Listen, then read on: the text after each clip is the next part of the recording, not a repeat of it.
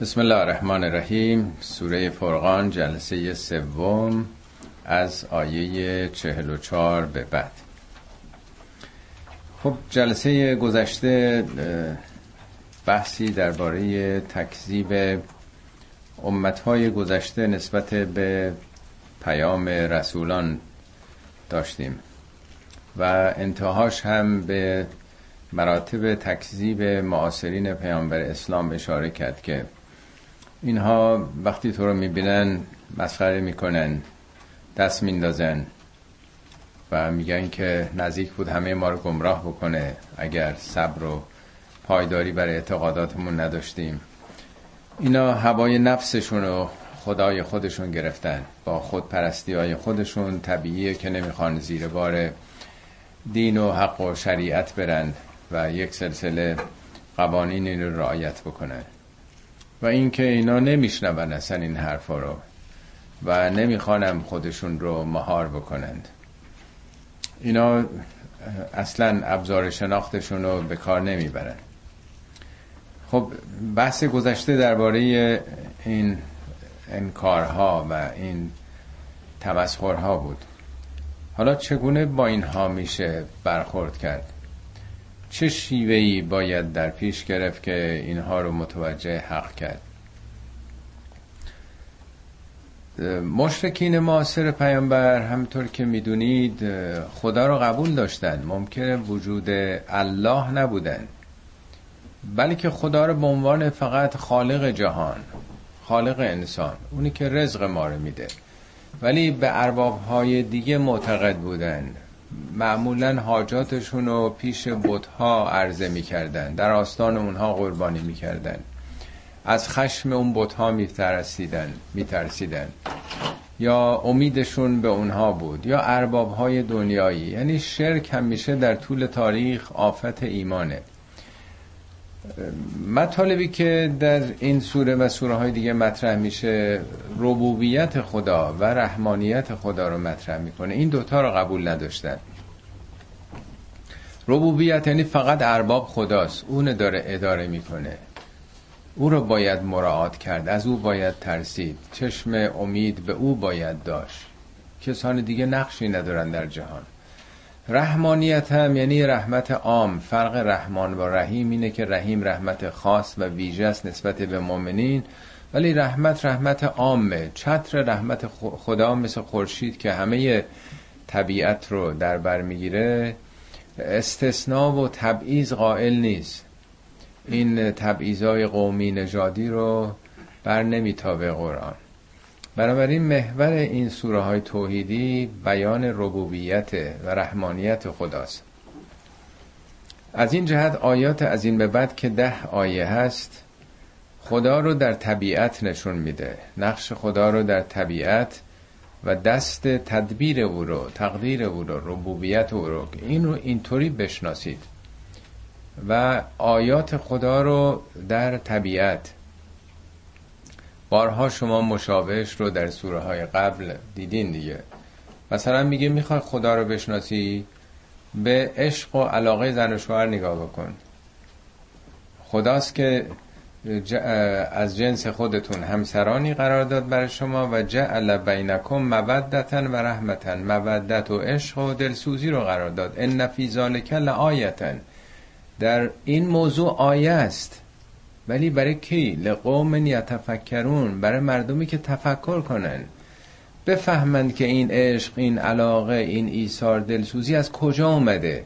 آیا ماده خود به خود چنین چیزایی رو پدید میاره؟ از خودگذشتگی رو پدید میاره. این علاقه و شیفتگی و دلدادگی رو پدید میاره. از کجاست منشش؟ کی قرار داده که با هم یکی بشن نه از تداوم پیدا بکنه؟ حالا اینجا اولین آیه که مطرح می‌کنه خداشناسی رو در سایه سراغ میده. سایه؟ همین سایه آفتاب. چیزی که کمتر بهش توجه داریم. علم تر الی ربک آیا توجه نکرد تران نه اینکه دیدی منظور دیدن با درک و فهمه یعنی توجه کردن. آیا به این مسئله توجه نکردی؟ به این عمل ربت نمیگه به الله. رب یعنی اون کسی که داره اداره می‌کنه جهانو.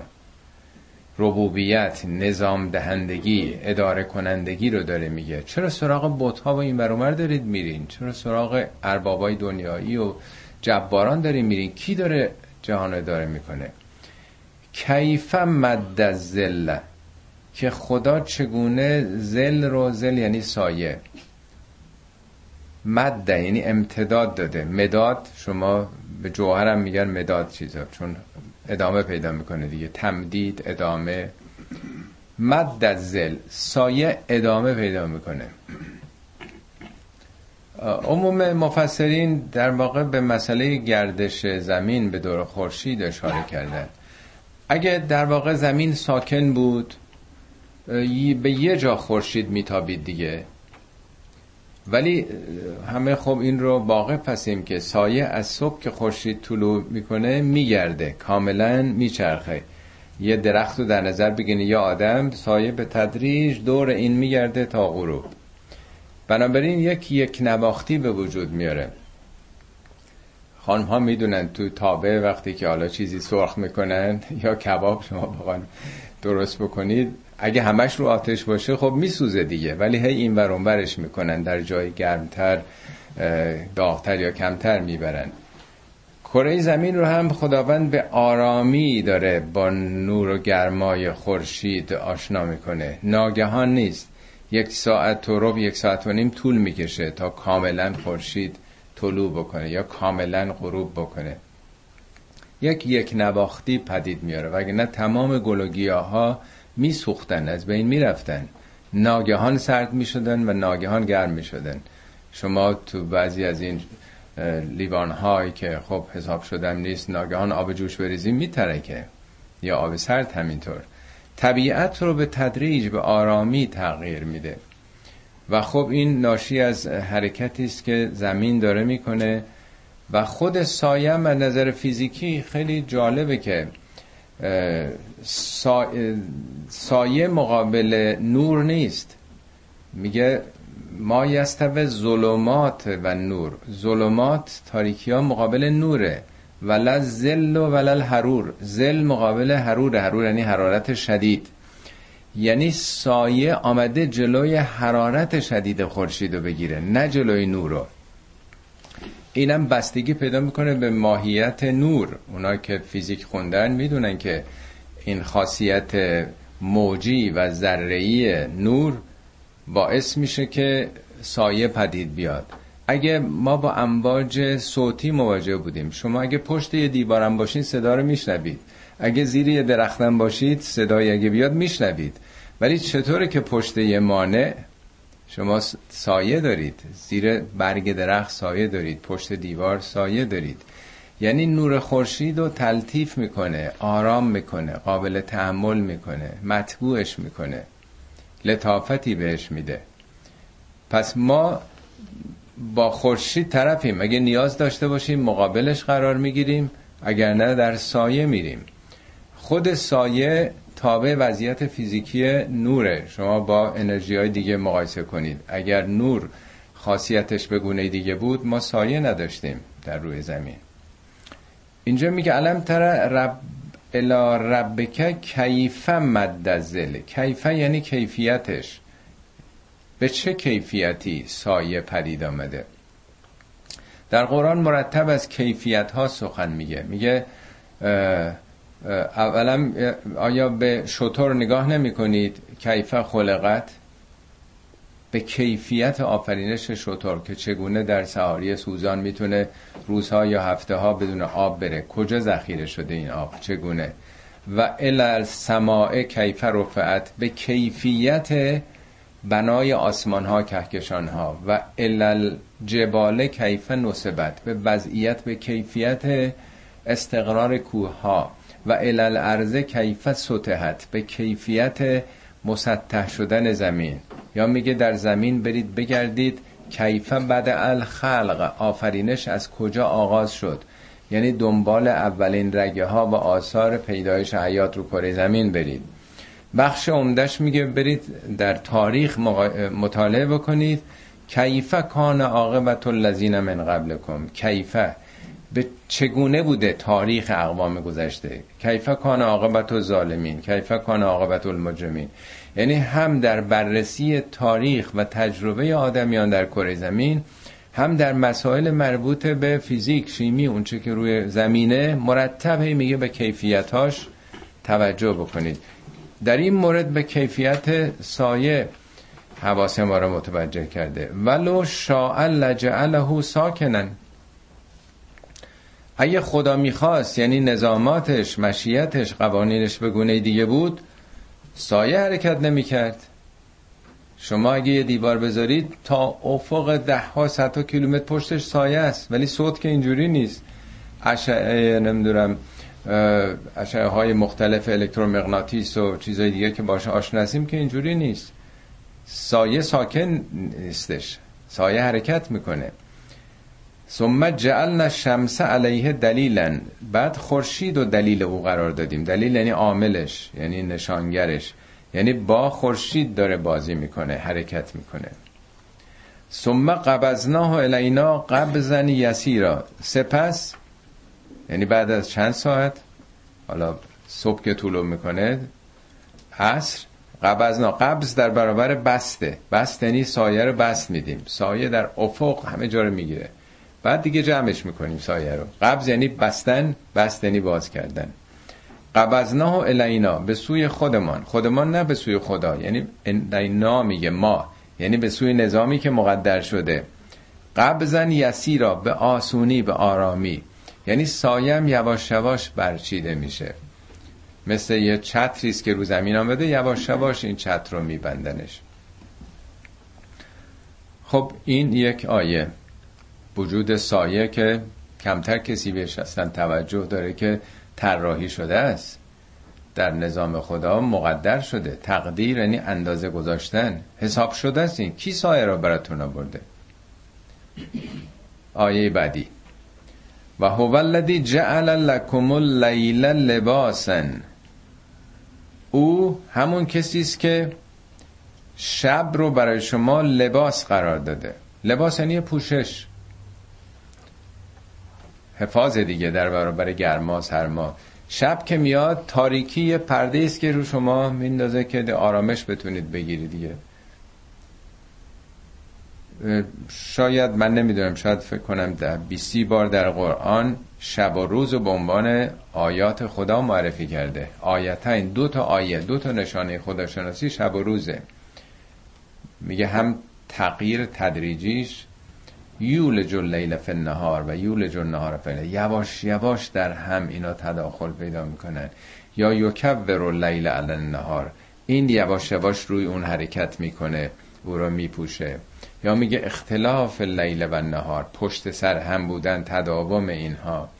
یا یقش لیل نهار انواع و اقسام تدابیر مختلف از زوایای مختلف شب و روز و شگفتی هایی که درش وجود داره به عنوان آیات خدا که همه اینا تدبیر خدا رو حکایت می‌کنه بر ما بیان کرده.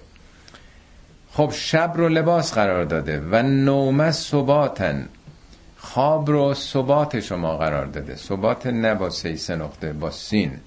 ثبات یعنی تعطیل یعنی توقف یعنی دگمه آف.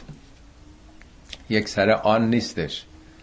ما وقتی که کار می‌کنیم تلاش می‌کنیم چه تلاش فکری یا فیزیکی یواش یواش سموماتی در بدنمون سلولا ترشح می‌کنن. اینا وقتی به یه حدی برسه اتوماتیک فرمان قطع میده بدن. آدم خسته میشه. چرتش می‌گیره می‌خواد بخوابه.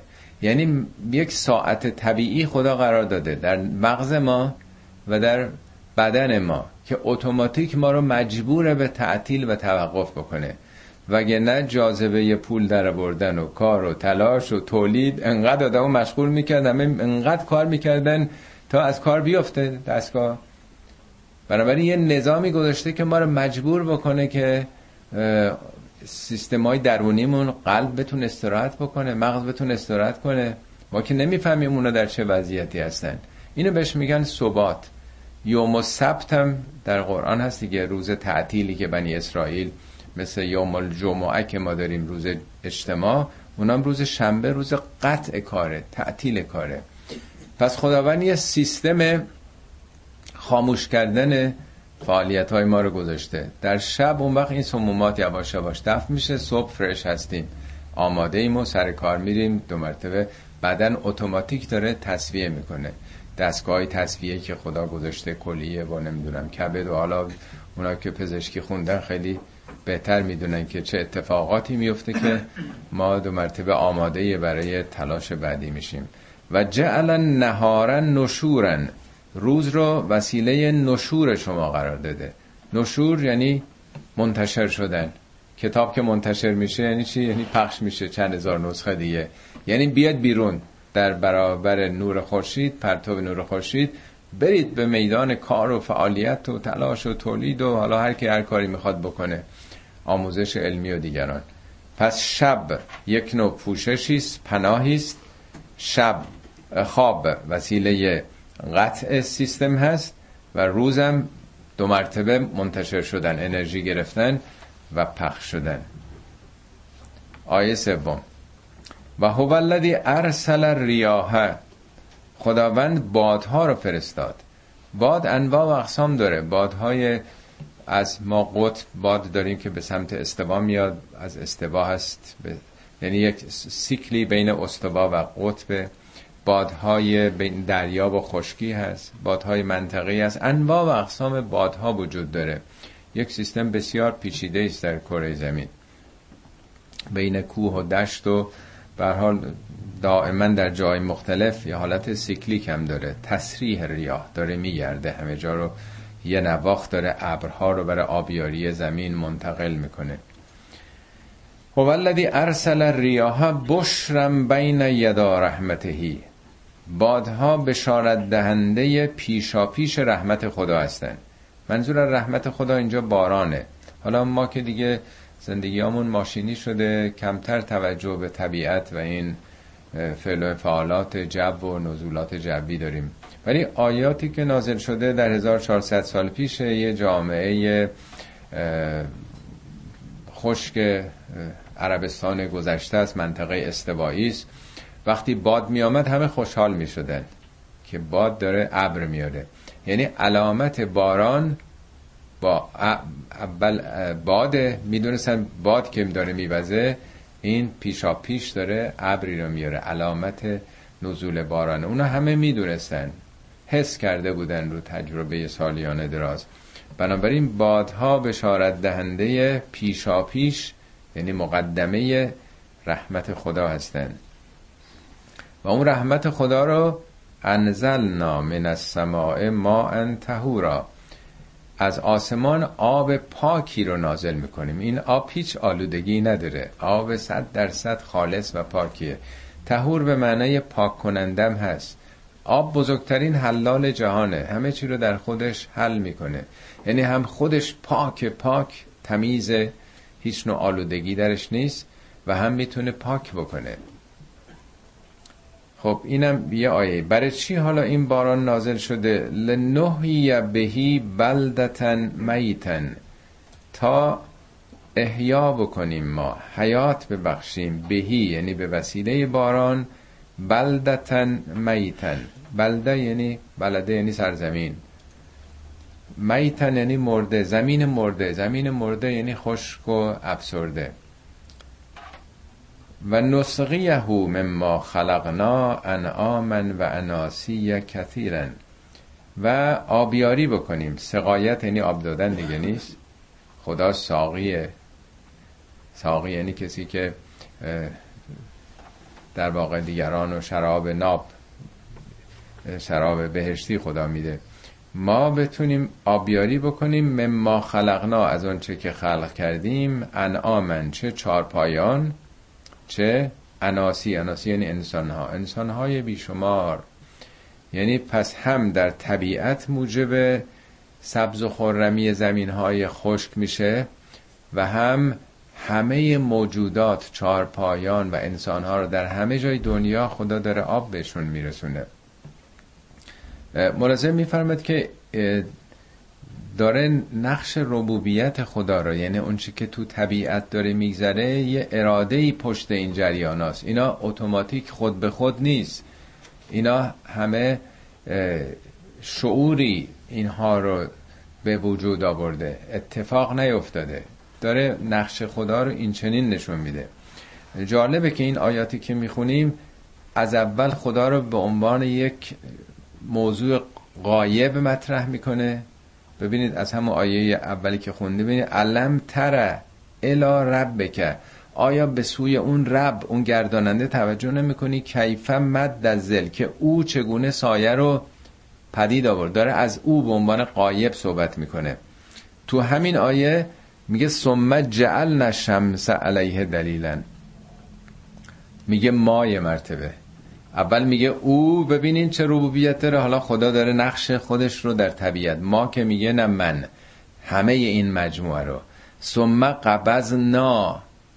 ما جمعش می‌کنیم. الینا به سوی خودمون یعنی به سوی نظامی که تو طبیعت هست. آیه بعدی. هو الذی جعل لکم اللیل لباسا. او کسی است که او سوم شخص غایبه. ولی تو همین آیه به دنبالش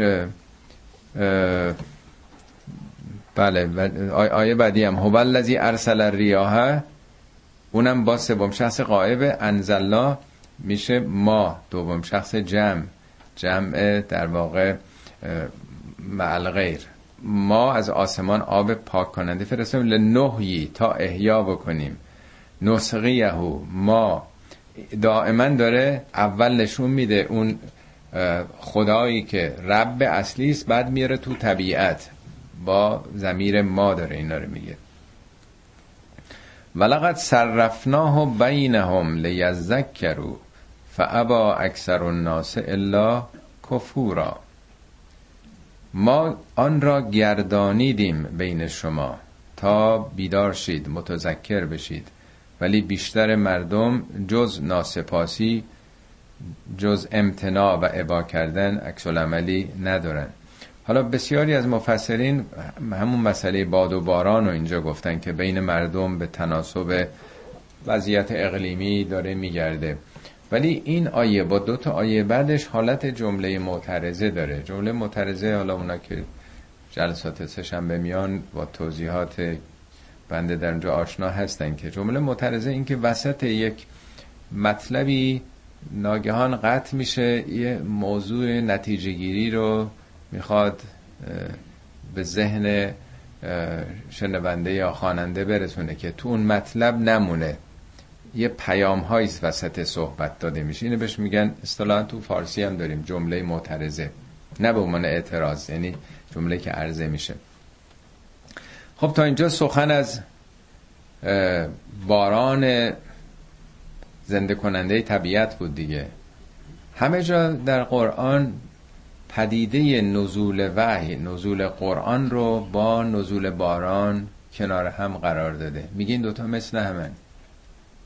همینطور که میگه رسولان قرآن آوردن بادها هم میگه رسولانی هستند. خب والذی ارسله رسالت باده در واقع. باران میگه نازل کردیم وحی رو هم میگه نازل کردیم. حالا اینا رو من توضیح مفصل در سوره قدر دادم وقتتون رو نمی‌خوام بگیرم. این آیه داره راجع به قرآن و مشابهت نزول قرآن با نزول باران توضیح میده. این کلمه سررفنا گرداندن رو نشون میده. شما که عربی تو مدرسه خوندین حتما صرف و نحو و یادتون هست دیگه. صرف و نحو نحو یعنی به چه نحو؟ این فعل فاعل به چه نحو اینو به کار بره؟ صرف یعنی حالتهای مختلف یک فعل رو شما صرف کنید. رفتم رفتی رفت رفتن. حالتهای مختلف شیش حالت. اینو میگن صرف کن. فعل به قول یکی می‌گفت همیشه به ما می‌گفتن فعل زدن رو صرف کن. زدم زدی زدن. چیز عادت ما داریم با زدن. قرآن رم بارها گفته که ما این قرآن رو لقد صرفناه و بینه ما قرآن رو برای شما صرف کردیم. یعنی چی صرف کردیم؟ یعنی میگه به یه زبان نیست. اگه قرآن قرار بوده کتاب علمی بود فقط دانشمندان میفهمیدن. اگه کتاب فلسفی بود اگه کتاب ادبی بود. اگه کتابی بود که به درد درس خونده ها می‌خورد. این کتابی است که عالم و عامی می‌خونن. چه باسواد باشه چه بی سواد باشه. استاد دانشگاه باشه. زن مرد پیر جوان. 1400 سال پیش امروز هم می‌خونن. همچنان تازگی براشون داره. یعنی بر حسب ذوق و سلیقه ها مطلب رو ارائه داده. یه بار من فکر کنم تو این جلسات اینجا بود راجع به آیات مهندسی قرآن که برای مهندس هاست برای کسانی است که مهندس ساختمان به خصوص هستن از foundation و از مقاومت مسائل داره اینجوری معرفی می‌کنه. برای اونایی که ذوق پزشکی دارن اونایی که ذوق ادبی دارن. حالا وقتتون نمی‌خوام بگیرم اینا رو بعضی رو تو سایت هم بنده نوشتن. یا ذوق زمین شناسی دارن. یعنی تو هر زمینه ای بر حسب سلیقه شخص خدا رو یا آیاتش رو از اون زبان معرفی کرده. اینجا میگه لقد صرفناه و بینهم. ما این حقایق رو درست مثل بارانی که میاد زمین مرده رو زنده می‌کنه ما قرآن هم نازل کردیم بین مردم با حالتهای مختلف گردوندیم لیذکرو تا متذکر بشن پند بپذیرن بیدار بشن. ولی فعبا عبا یعنی عبا کردن یعنی امتناع کردن. فعبا اکثر الناس بیشتر مردم عبا می‌کنن امتناع می‌کنن از پذیرشش. چیکار می‌کنن؟ کفورا. کفور مبالغه کفره یعنی ندیده گرفتن انکار کردن. جز انکار جز ناسپاسی هیچ پذیرشی ندارن بیشتر مردم. ولو شئنا لبعثنا فی کل قریت نذیرن.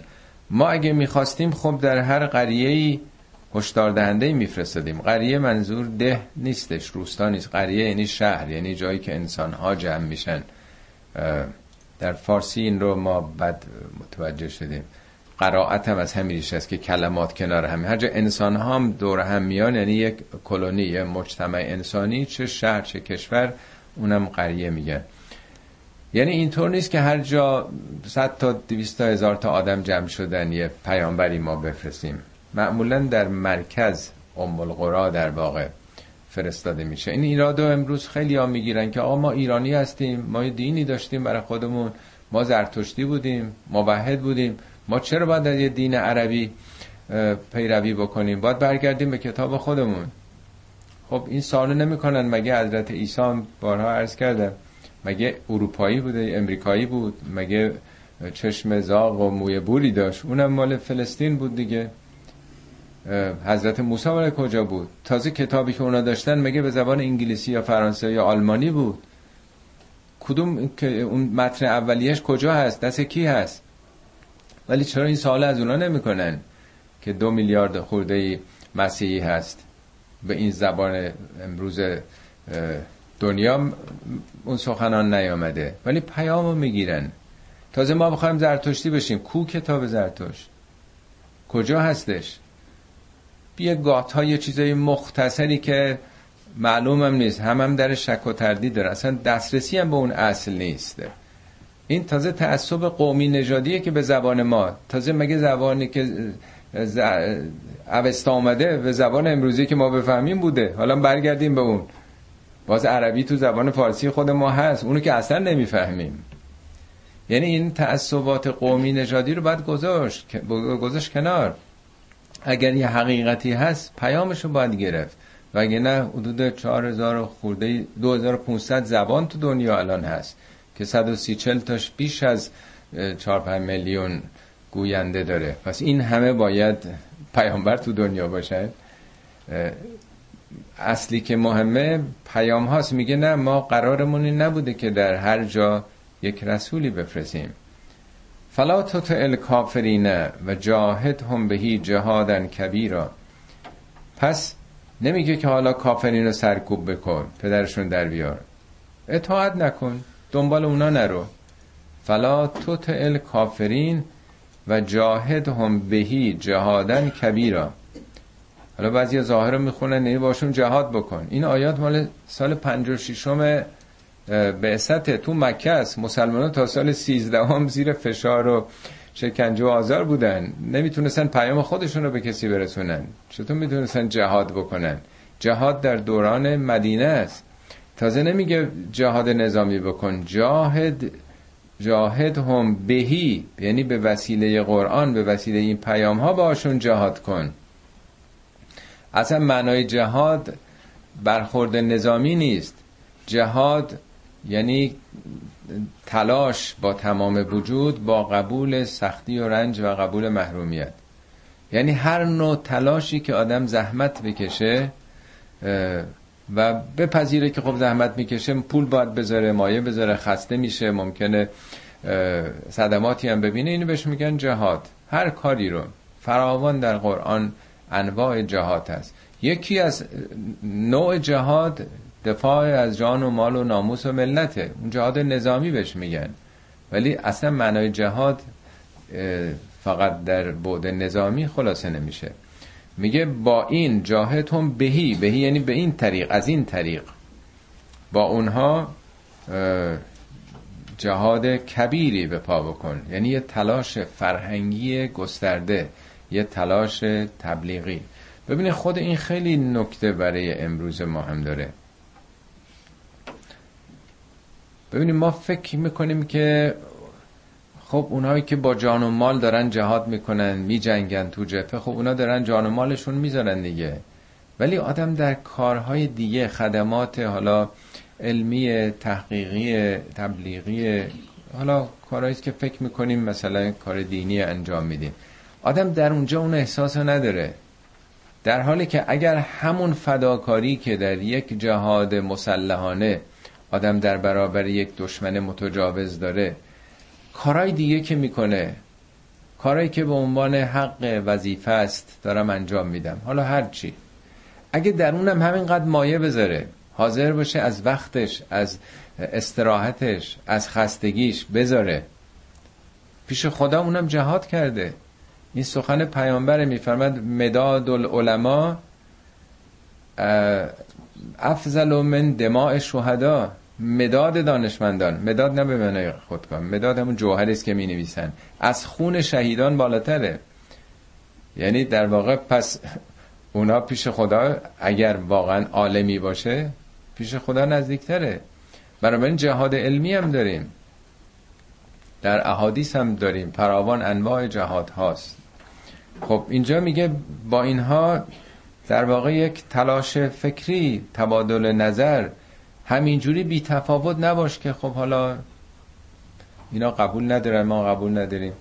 البته قرآن هیچ جا نگفته که در بعد عقیده ما حق تعرض و حتی دشنام داریم. میگه ادعو الی سبیل ربک دعوت کن اونا رو. تو دعوت که کسی فوش نمیده. با خواهش و تمنا آدم دعوت نه به سبیل خودت سبیل نفس که سبیل حزب که نیست سبیل رب به سوی خدا دعوت کن بالحکمت و الموعظت الحسنه با حکمت یعنی با اخلاق و با اندرز نیکو و جادل هم بلتی احسن. با زیباترین شیوه با اینا گفتگو بکن.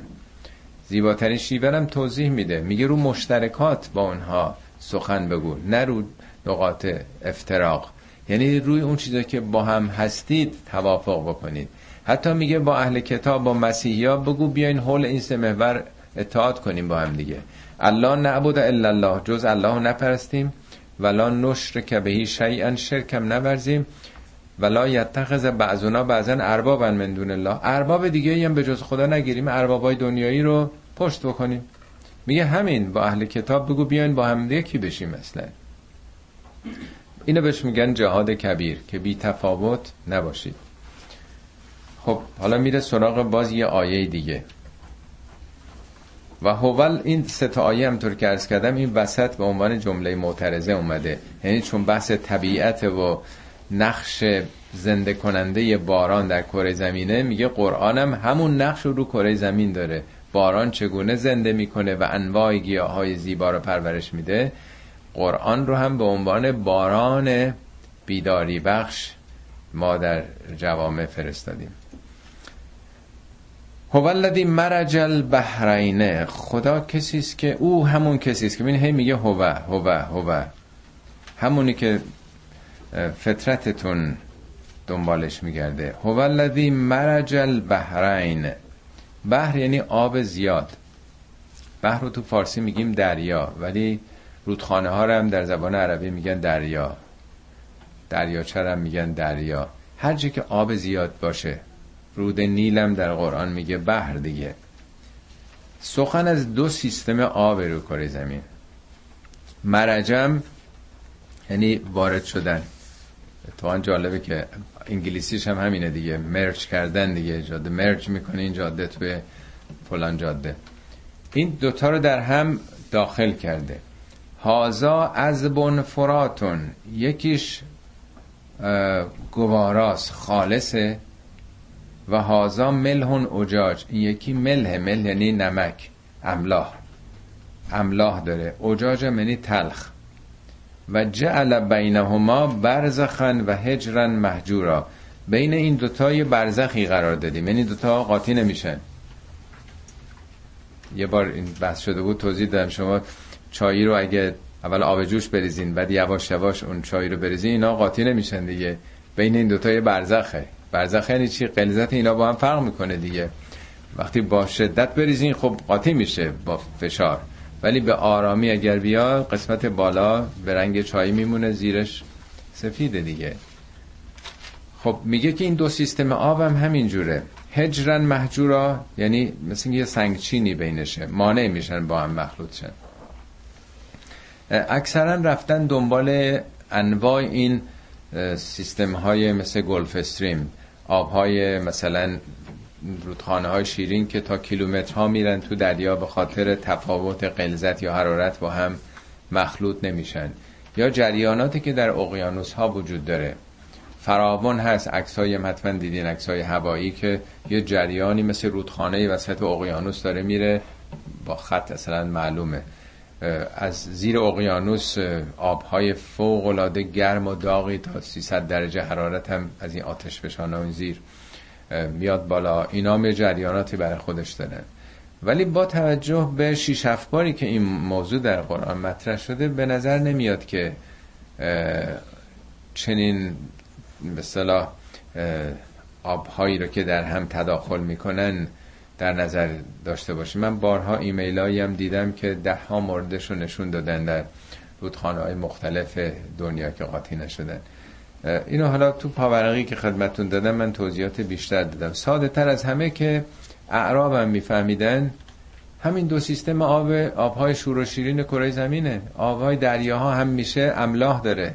ملح اجاج تلخه و آبهای رودخانه هم, هم میشه شیرینن دیگه قابل شربه. این دوتام دارن در همدیگه دائما تداخل پیدا می‌کنن دیگه. آب رودخانه ها از تبخیر آب دریاها حاصل میشه که ابرها اونا رو میارن باران میباره و چاها و قنوات و چشمه ها و رودخانه ها رو تشکیل میدن. این آبا مرتب دارن میرن تو اقیانوس ها و هیچ وقت اونا رو شیرین نکردن. همیشه اقیانوس ها دریا آبشون تلخ و شوره و همیشه رودخانه ها شیرینه. اگه قرار بود آب تلخ بیاد آب شور بیاد اصلا همه زمین ها کشاورزی از بین می‌رفت. اینا باید بمونن تو دریا. من یادمه که سالها پیش یه صدی اطراف قوم زدن برای اینکه آب نمی‌دونم رودخانه گلپایگاه کجا بیارن. سطح آبهای زیرزمینی که آمد بالا املاح نمک رو با خودش آورد بالا. تمام زمین های کشاورزی رو از بین بردن. یعنی حساب شده است همه اینا. منطقه که شوره آب اگر بیاد بالا مخلوط میشه با اون نمک و همه شور از بین می‌بره. بنابراین یه سیستمی قرار داده که هم خاک زمین با املاح آلوده نشه با نمک آلوده نشه و هم موجوداتی که در روی زمین زندگی می‌کنن. این رو کی پدید آورده؟ این تفاوت این دو سیستم رو که دائما دارن در هم مرج می‌کنن. ولی هر دو سیستم خودشون حفظ کردن. برای اینکه بینشون بین این دو سیستم یک نظامی قرار داده که با هم قاطی نشن دیگه. فراوان تو قرآن اینو میگه میگه اگه آبی که حالا شما مصرف می‌کنین شور و تخت بود چیکار می‌کردید؟ افلا تشکرون شکر اینو به جا نمیارید که خدا خواسته آب گوارا آب شیرین نصیب شما بشه. خب اینم یه آیه دیگه. حالا باز یه آیه دیگه. و هو الذی خلق من الماء بشرا.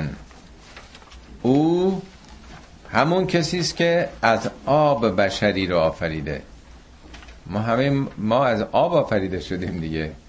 میگه و من الماء کل شیء حی. همه چی از آب زنده است.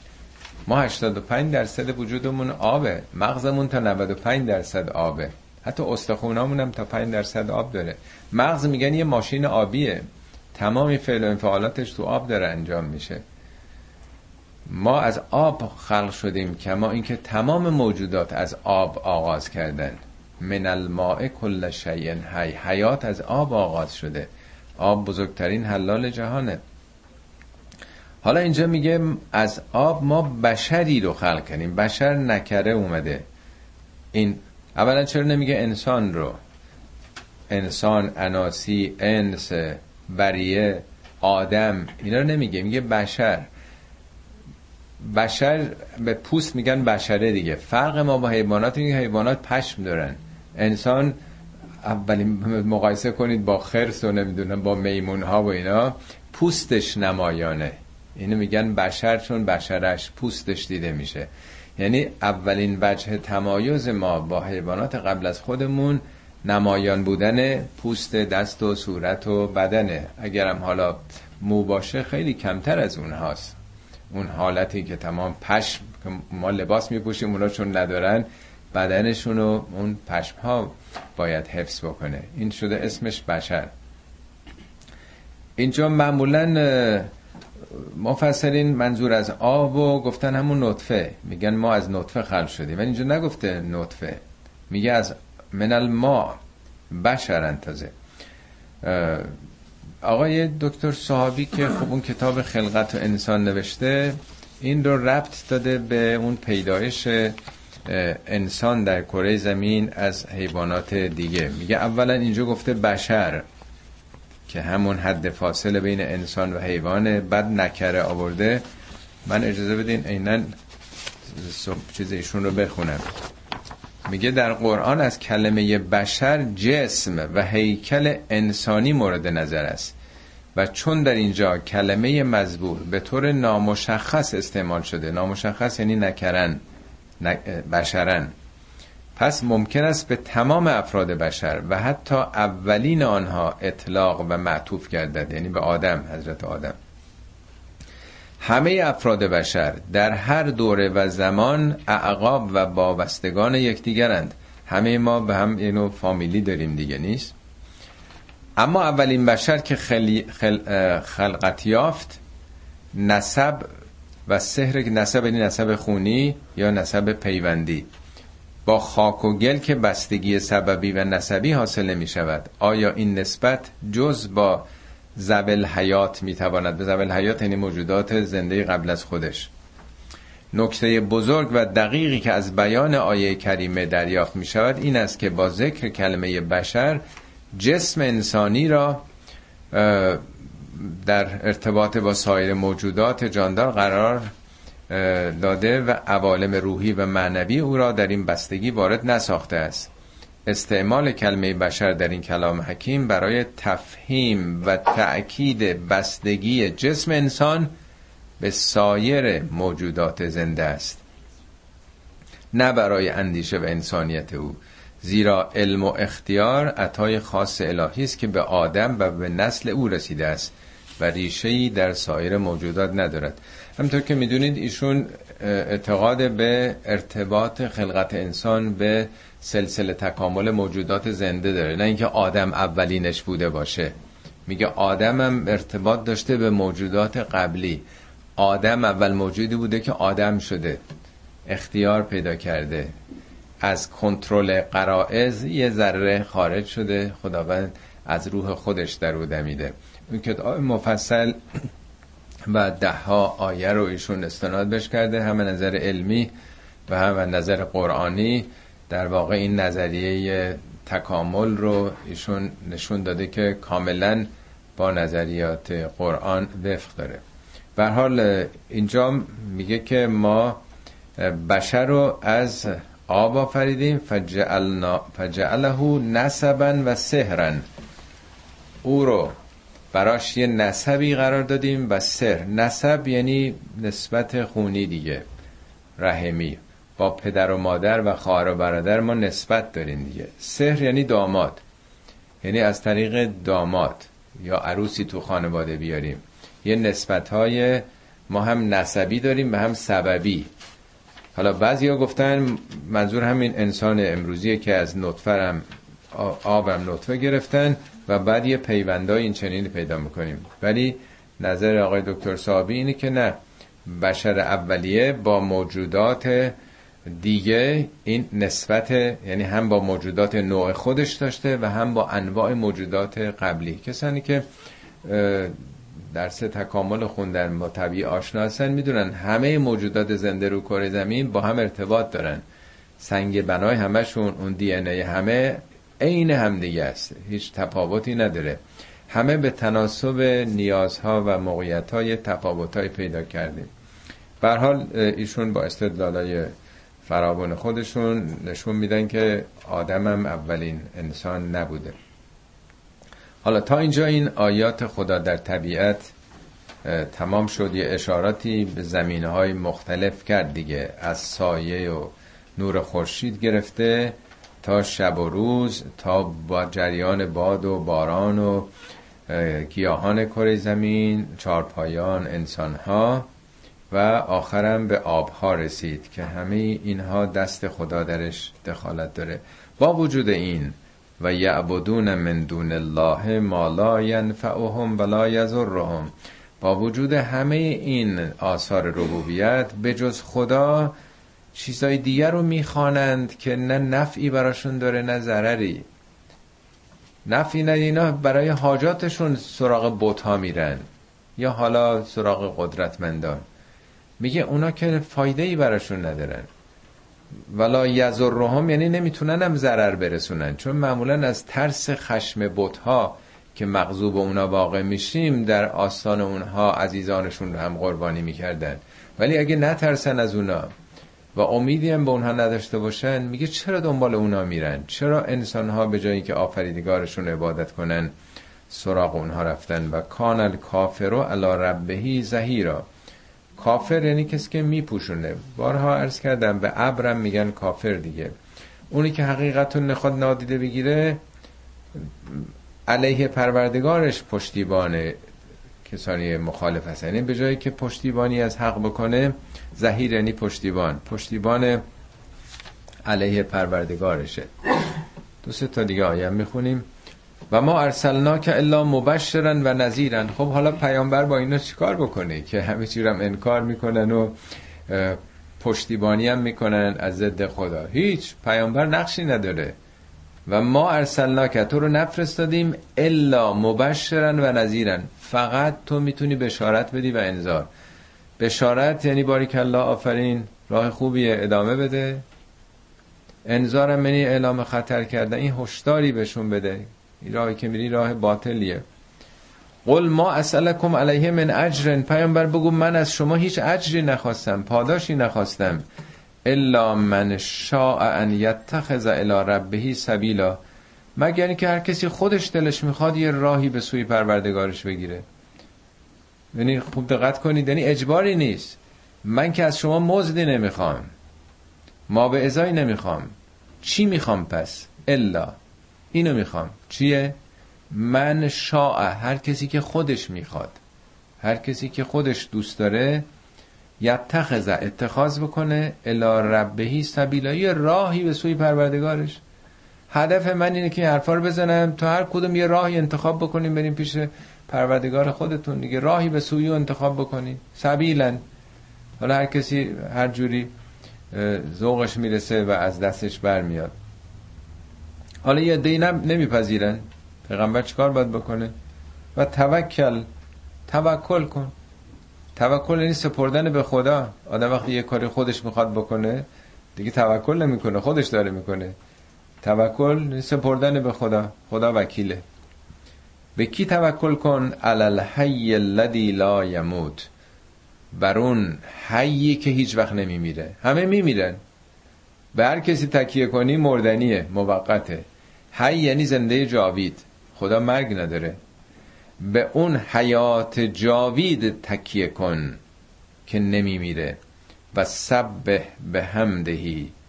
و کفا بهی به زنوب عبادهی خبیرا. پس به او توکل کن و به حمد او تسبیح کن. تسبیح یعنی کار مثبت انجام دادن کار مفید انجام دادن. معنای اصلیش در قرآن یعنی سنگی رو از پیش پای مردم بردار یا عیبی رو اصلاح بکن. بارها تو قرآن شاید در دوازه بار به پیامبر میگه خیلی ناراحتی که چرا ایمان نمیارن. خیلی ناراضی هستی. سبه به همده که قبل طلوع شمس و قبل غروب قبل از طلوع خورشید خدا رو تسبیح کن و هنگام غروب و نیمه های شب لعلکه ترزا شاید راضی بشی. خیلی به نظر ما عجیب میاد. می خیلی ناراحتی خیلی ناراضی هستی چرا ایمان نمیارن؟ اصلا چشمتو بردار از این. بر نگاه بکن به عظمت جهان به طلوع غروب خورشید. یعنی خدا خودش آزادی داده خدا خودش میدون داده امکانات داده. نباید کاسه داختر از آش شد. تو نظام خدا که کسی نمی‌تونه در ملک خدا خلاف اون عمل بکنه در بلند مدت. آزادی دادی یا چند سبایی هر کسی سرنوشت خودش رو رقم بزنه. مرتب تو قرآن این راه حل رو به پیامبر ارائه میده که به جای ناراحتی خدا رو تسبیح کن. سبه به همدهی همدم یعنی با ستایش. ناراحت نباش ناراضی نباش قصدار نباش که چرا حالا دی خدا رو انکار می‌کنن تبلیغات منفی می‌کنن ضد خدای ناراحتی نداره. خدا رو تسبیح کن که در ملکش انقدر آزادی هست که به بندگانش میدون داده به شیطونم میدون داده تا قیام قیامت. و کفا بهی به زنوب عبادهی خبیرن بسیرا خدا کافیه که خبر داشته باشه. خدا نخواسته پرونده درست کنین. اطلاع جمع کنید از بی ایمانی مردم. کی نماز می‌خونه کی نمی‌خونه. کفا کافیه. کافی یعنی نمی‌خوایم. زور زیادی نزنین. کاسه داختر از آش نشین. از خدا و رسول جلو نزنین. مگه تو سوره حجرات نمیگه یا ایها الذین آمنو کسانی که میمردین لا تقدمو بین یده الله و رسوله. پیش نیفتین از خدا رسول جلو نزنید. خدا میگه کافیه که من بدونم. نمی‌خوام کسی دیگه پرونده ایمان اعتقاد مردم نگر داره. کفا بهی به زنوب عبادهی خبیرن. کافی خدا خبر داره به گناهان بندگانش. شما لازم نیست که حواستون به گناهان مردمان باشه. حضرت علی میفرمد خوش به حال کسی که توجه به گناه های خودش انقدر مشغولش کرده که وقت براش نمی‌ذاره که به گناهان دیگران برسه. می به خودت توجه کن. فحاسب نفسک لنفسک نفس خودتو به نفع خودت حساب بکن. فان غیرها من الانفس لها نصیب غیر کرد دیگران حسابگر دیگه ای به جز تو دارن تو لازم نیست حساب دیگران برسی. کی چی کار می‌کنه چی نمی‌کنه؟ اینجا همینه خدا کافیه. حالا بریم مواردی که تو قرآن این کلمه کفا اومده. کفا نمی‌خوایم. دخالت نکنید در مشیت خدا. کیه اون خدایی که میگه کافی؟ الذی خلق السماوات والارض و ما بینهما. همون کسی که این 400 بیلیون کهکشان رو ساخته. تو هر کدوم حالا چقدر خورشید و ستاره است. و زمین رو. و هر چی هم این وسطه. فضاهای بین کهکشانی. فی ستت ایامن در شش دوران در شش مرحله. این شاید شش بار در قرآن مشابه این آمده. ثم استوا علی العرش. بعد از اینکه آفرید بر عرش مستولی شد. عرش یعنی راه اندازی. اول ساخته شما این ماشین اول میسازیدش. بعد اون وقت استارت می‌زنین راه میندازین دیگه نیست؟ هر چیزی اول ساخته بعد راه اندازیه. خدا جهان رو آفریده. و بعد به راه انداخته این نظام رو. کیه اون خدا؟ الرحم... الرحمن. اون خدا که این کار کرده رحمانه. رحمان یعنی رحمت عام. استثنایی نداره که این بده اون خوبه. تو بارها تو قرآن اومده میگه الرحمن علل عرش استوا کی پشت میز حکومت نشسته؟ رحمان نشسته نه جبار. الرحمن علل عرش استوا خوب دقت کنید رحمان رحمت عام خداست. پنجاه هفت بار در قرآن اومده. یعنی اون کسی که مثل خورشید به همه جا داره میتابه. اون خدا مال یهودیان نیست مال مسیحیان نیست مال مسلمان نیست مال بیدینام هست مال ضد خدا هم هست. برای همه رحمتش اگه می‌خواست جونشون رو می‌گرفت اگه می‌خواست رزقشون رو می‌برید نونشون رو آجر می‌کرد. رحمت شامل همه است. به همه میدون داده به همه آزادی داده. میگه هر کسی هر چقدر زحمت بکشه به قول معروف میگه هر چقدر پول بدی آش می‌خوری دیگه. در جهان هم همین نظام هست. میگه خدا همه رو کمک می‌کنه. کلا نومد ما همه رو امداد می‌کنیم. ها اولا و ها اولا هم دنیا پرستان و هم آخرت طلبانو. و ما کان عطا ربک محظورا بخشش پروردگار از هیچ کسی باز داشته شده نیست. هیچ کسی رو محروم نمی‌کنه. میگه من اراده دنیا هر کی دنیا رو اراده بکنه ما بهش کمک می‌کنیم بهش برسه. هر کی من اراده دنیا و زینتها یا میگه من اراد العاجله. عاجله این دنیا که به سرعت داره با عجله میگذره. عجلنا له فیها ما نشاء من نرید. ما به عجله می‌کنیم شتاب می‌کنیم به تناسب زحمت می‌کشه. هیچی از عملش کم نمی‌ذاریم. تمام تلاشی که می‌کنه به نتیجه عملش می‌رسه. ولی من اراد الاخره هر که آخرت رو اراده بکنه. و سعالها سعیها. تلاش متناسب با آخرتم بکنه فاولایی که کان سعیهم مشکورا. سعی اینا به نتیجه خودش می‌رسه. دنیا رو می‌خوای بهت میدیم. آخرت رو می‌خوام بدیم. هر کدوم هر چقدر زحمت بکشی همونقدر بهت میدیم. بنابراین میگه که خداوند رحمانه با کسی بد نیستش. رحمانیت داره حکومت می‌کنه. عشق لاو دوست داشتن بر جهان حاکمه. ماییم که تصویر جبار ازش ترسیم کردیم با عمل کرده خودمون. خدا رو در واقع جلادی که اون بالا نشسته می‌خواد تنبیه بکنه.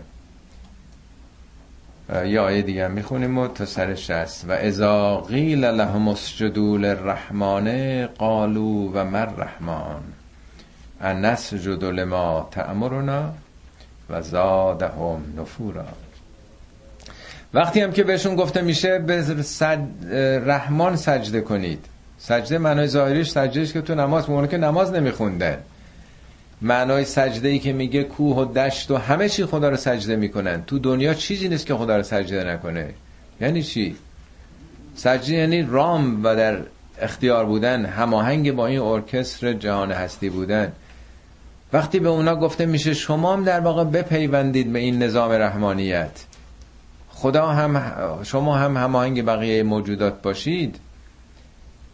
قالو به من رحمان. میگه رحمان دیگه چی چیه؟ نمیگن که کیه. چی چیه؟ ما به اشیا میگن. من به زول عقول میگن. اصلا رحمان دیگه چی چیه؟ النس جدول ما تعمرنا به چیزی که تو به ما داری میگی امر می‌کنید با اون سجده کنیم. و زادهم نفورا. این کار جز نفرتشون نفرت یعنی دور شدن. ضد سجده سجده موجب تقرب میشه آدمو نزدیک می‌کنه. انفار یا نفره یعنی دور شدن. نفرت هم چون آدم کسی دور میشه میگن نفرت. میگه این سخنان فقط دورترشون می‌کنه.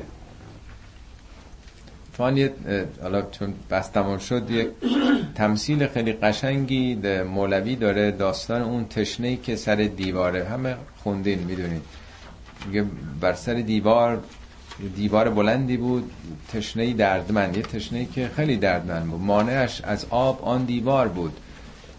زی پلوی دیوار این زیر چشمه آب خونکی روان بوده اینم سر دیوار بوده تشنم بوده. مانعش فقط دیوار بوده. می‌خواسته آب بخوره ولی نمی‌تونسته. میگه انقدر ناراحت بود دیوار خشت و گلی هم بوده. یه خشت رو بر میداره میندازه تو آب. خیلی خوشش میاد از صدای آب چلپی که آب می‌کنه. بعد شروع می‌کنه این کار تکرار می‌کنه.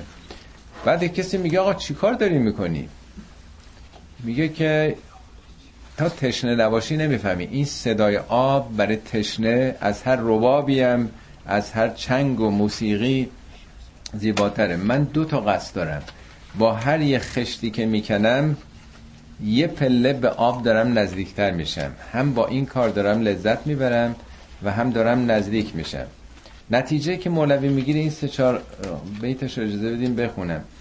میگه کز کمی خشت دیوار بلند پستر گردد به هر دفعه که کند. هر چی می‌کنه هی نزدیکتر میشه. پستی دیوار قربا می‌شود قربا این وسیله تقرب به آب می‌شود آب حیات. فصل او درمان وصلی می‌شود هرچی انفصال از اون ارتفاع بشه یه وصلی به آب داره پیدا میشه.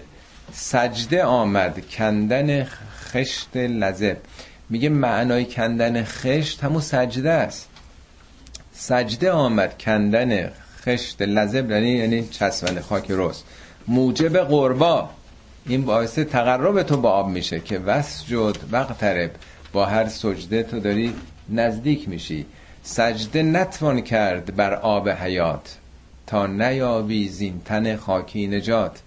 یعنی تشبیه می‌کنه. تو هم اگه نیای از این منیت ها و این دیوار و این حجاب وجودی خودت به آب حیات نمی‌رسی.